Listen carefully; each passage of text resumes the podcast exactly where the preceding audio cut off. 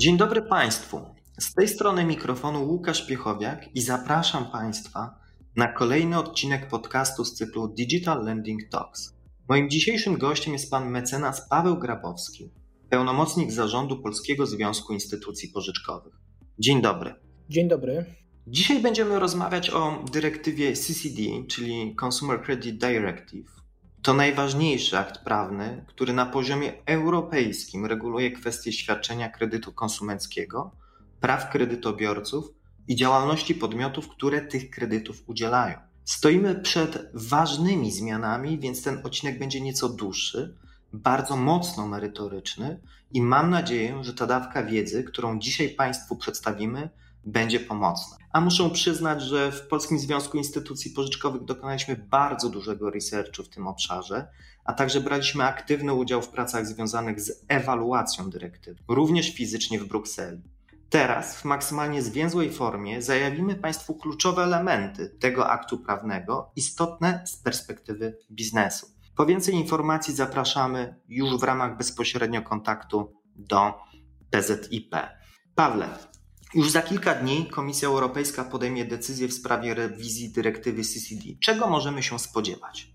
Tak, konkretnie na 30 czerwca 2021 roku jest zaplanowane posiedzenie Komisji Europejskiej, którego przedmiotem będzie m.in. rewizja CCD, na którą czekamy już kilka dobrych lat. Proces tej rewizji nieco rozciągnął się w czasie, a to przez COVID głównie. Natomiast z oficjalnych dokumentów Komisji Europejskiej i Parlamentu Europejskiego wynika, że faktycznie do końca drugiego kwartału bieżącego roku mają być przygotowane wnioski, przygotowane i przedstawione wnioski legislacyjne.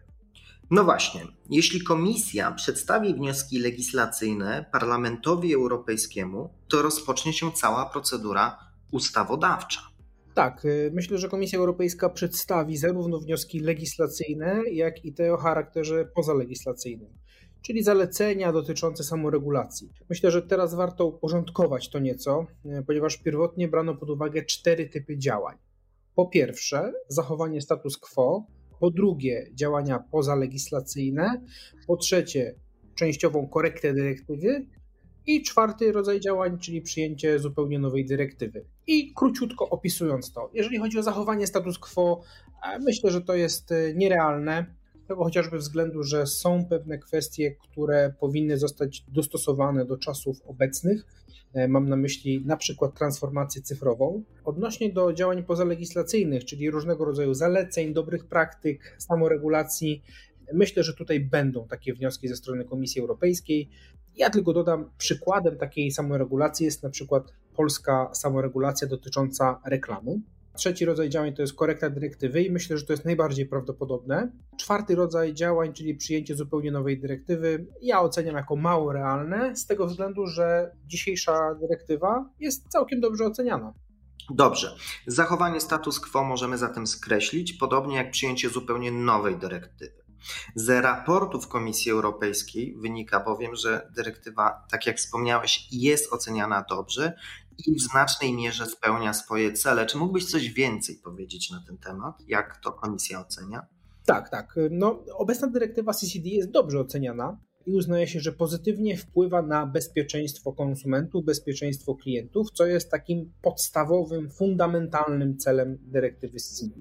Jeśli chodzi o szczegół, poszczególne rozwiązania, które e, zyskują bardzo, dobry, e, bardzo dobre notowania, bardzo dobre oceny, to przede wszystkim chwali się obowiązki informacyjne, czyli ten formularz informacyjny, ustandaryzowany, e, z małym zastrzeżeniem, ale o, czym, o tym troszkę dalej, co do tych zastrzeżeń.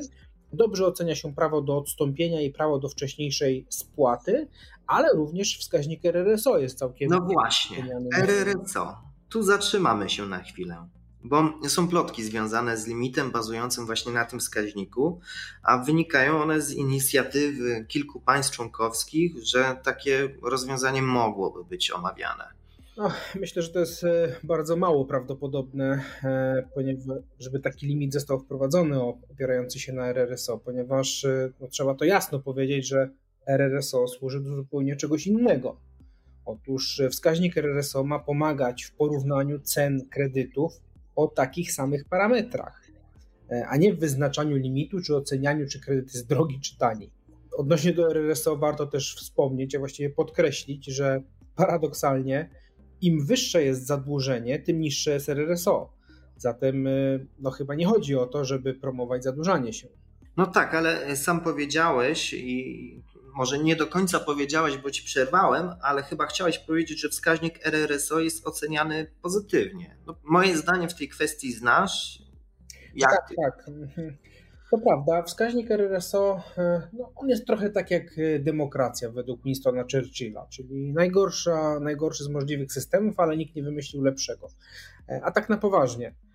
Niektórzy oceniają RRSO bardzo pozytywnie, traktując ten wskaźnik jako swoiste perpetuum mobile. Tymczasem dużo bardziej miarodajnym wskaźnikiem jest po prostu całkowita kwota do spłaty. Posłużę się tutaj dwoma przykładami. Pierwszy.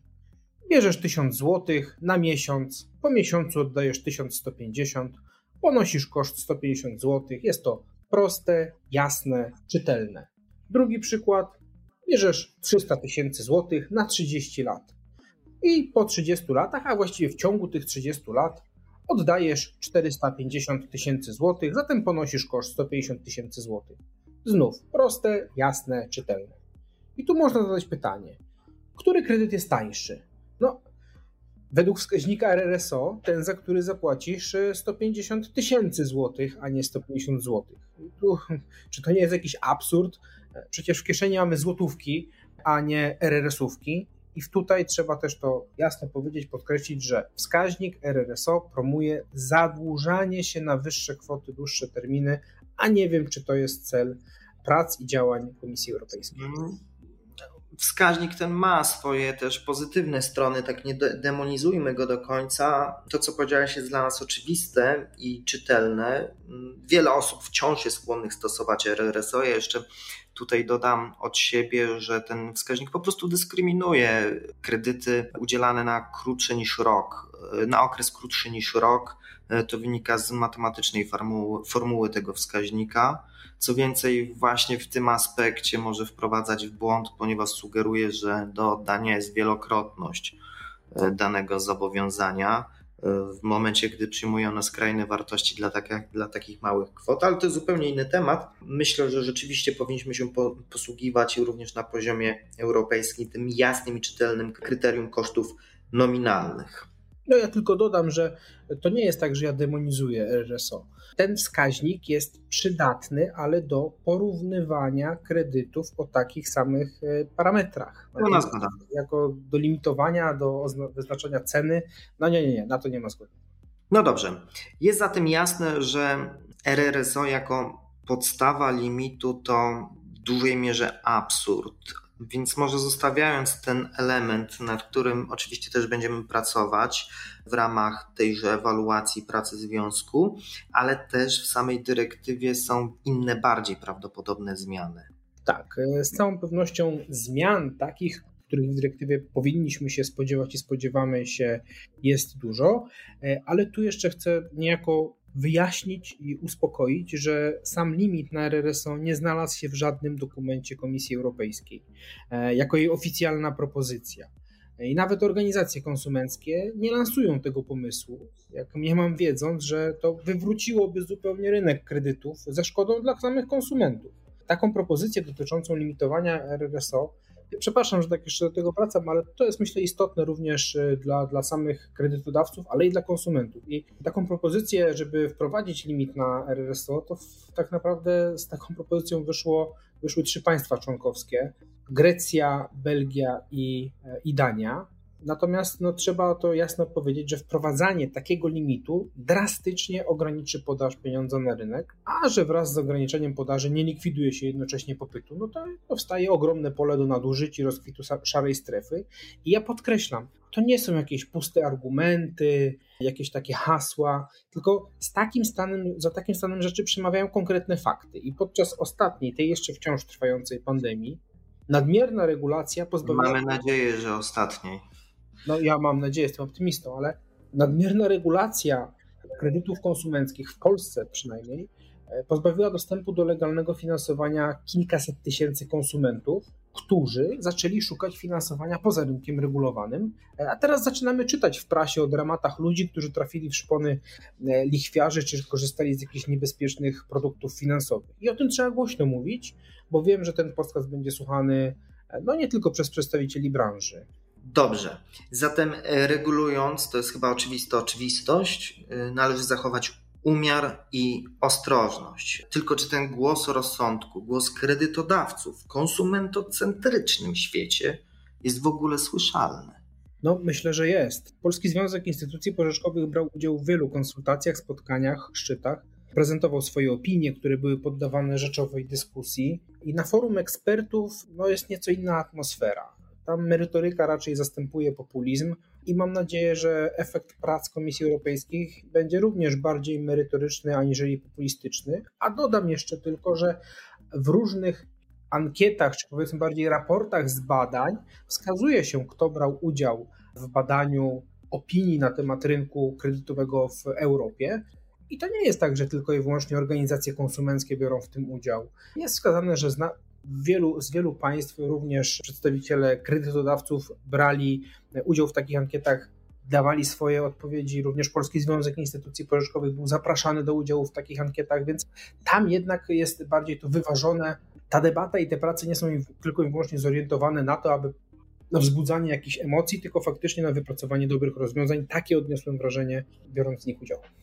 No ale instytucje unijne przyzwyczaiły nas do stosowania kolokwialnie rzecz ujmując, okrągłych słów, swoistej nowomowy. Ja wiem, że to brzmi brutalnie, ale to, co pojawia się w tych dokumentach, też trzeba umieć interpretować. Tak, to prawda. No, język taki urzędowy język Unii Europejskiej różni się nieco od tego, którym zwykliśmy posługiwać się na co dzień w relacjach interpersonalnych. Jest to też różny język od języka prawnego, który jest zawarty w konkretnych dyrektywach, rozporządzeniach czy e, na szczeblu naszym krajowym w ustawach. I ja myślę, że mm, tutaj, jeśli chodzi o taką twardą regulację, czyli konkretne przepisy, no to tam już nie ma tych okrągłych tak zwanych słów. Tutaj przykładowo jednym z takich zagadnień może być ocena zdolności kredytowej, gdzie e, dużo było powiedziane na jej temat, jak byśmy chcieli, żeby to wyglądało, jak mogłoby, jak powinno. Natomiast e, jeżeli przejrzymy, przejdziemy na, na to, co jest konkretnie napisane w przepisach, no to obecnie nie ma żadnych wspólnych ram oceny zdolności kredytowej, takich europejskich. Jest jedynie obowiązek do badania zdolności kredytowej. I taki stan prawny jest uznawany za przeszkodę do utworzenia wspólnego rynku kredytów konsumenckich i to się planuje zmienić. Nie wiemy jednak, czy to będą jedynie wspólne wytyczne, czy też e, regulacja oceny zdolności kredytowej dotknie również samego procesu decyzyjnego, czyli kiedy można udzielić kredytu, a kiedy nie. Względnie, to jest jeszcze ciekawsze, kto ewentualnie będzie ponosił odpowiedzialność za kredyt udzielony osobie, która była nadmiernie zadłużona. No, w tym zakresie wszyscy czekamy na propozycję komisji i z całą pewnością będziemy przekazywać stanowiska mające na celu taką rewizję dyrektywy, która uwzględni no, różny charakter państw członkowskich. E, to, że na przykład w Luksemburgu nie ma rejestrów umożliwiających badanie zdolności w takim wymiarze, jak to jest w Polsce. Akurat jeśli chodzi o polski rynek, to trzeba tutaj powiedzieć sobie wprost, że u nas no, ekosystem, infrastruktura jest y, do badania, e, sprawdzania klientów, jest bardzo dobrze rozwinięta. Instytucje pożyczkowe korzystają z tych rozwiązań. Mm, no dobra, przechodzimy do kolejnego punktu, bo czas nas goni. Czyli tak, potencjalny limit to jest na razie sfera odległa. Ocena zdolności kredytowej bardziej prawdopodobna. Czego jeszcze możemy się spodziewać? No, obstawiam, że zmieniony zostanie zakres dyrektywy i jej regulacją zostaną objęte kredyty poniżej 200 euro. Dla nas to jest e, żadna zmiana, ponieważ e, polska ustawa o kredycie konsumenckim już teraz nie ma dolnego limitu, w sensie od kiedy obowiązuje jeżeli chodzi o wartość udzielanego kredytu. Natomiast są państwa członkowskie, w których sfera kredytów do 200 euro o, albo o równowartości do 200 euro nie jest regulowana. A co z informacjami przekazywanymi klientom? Z e, tego, co mówiłeś przed naszą rozmową, to również sfera, która może być uznawana za takiego pewniaka, jeśli chodzi o potencjalne zmiany.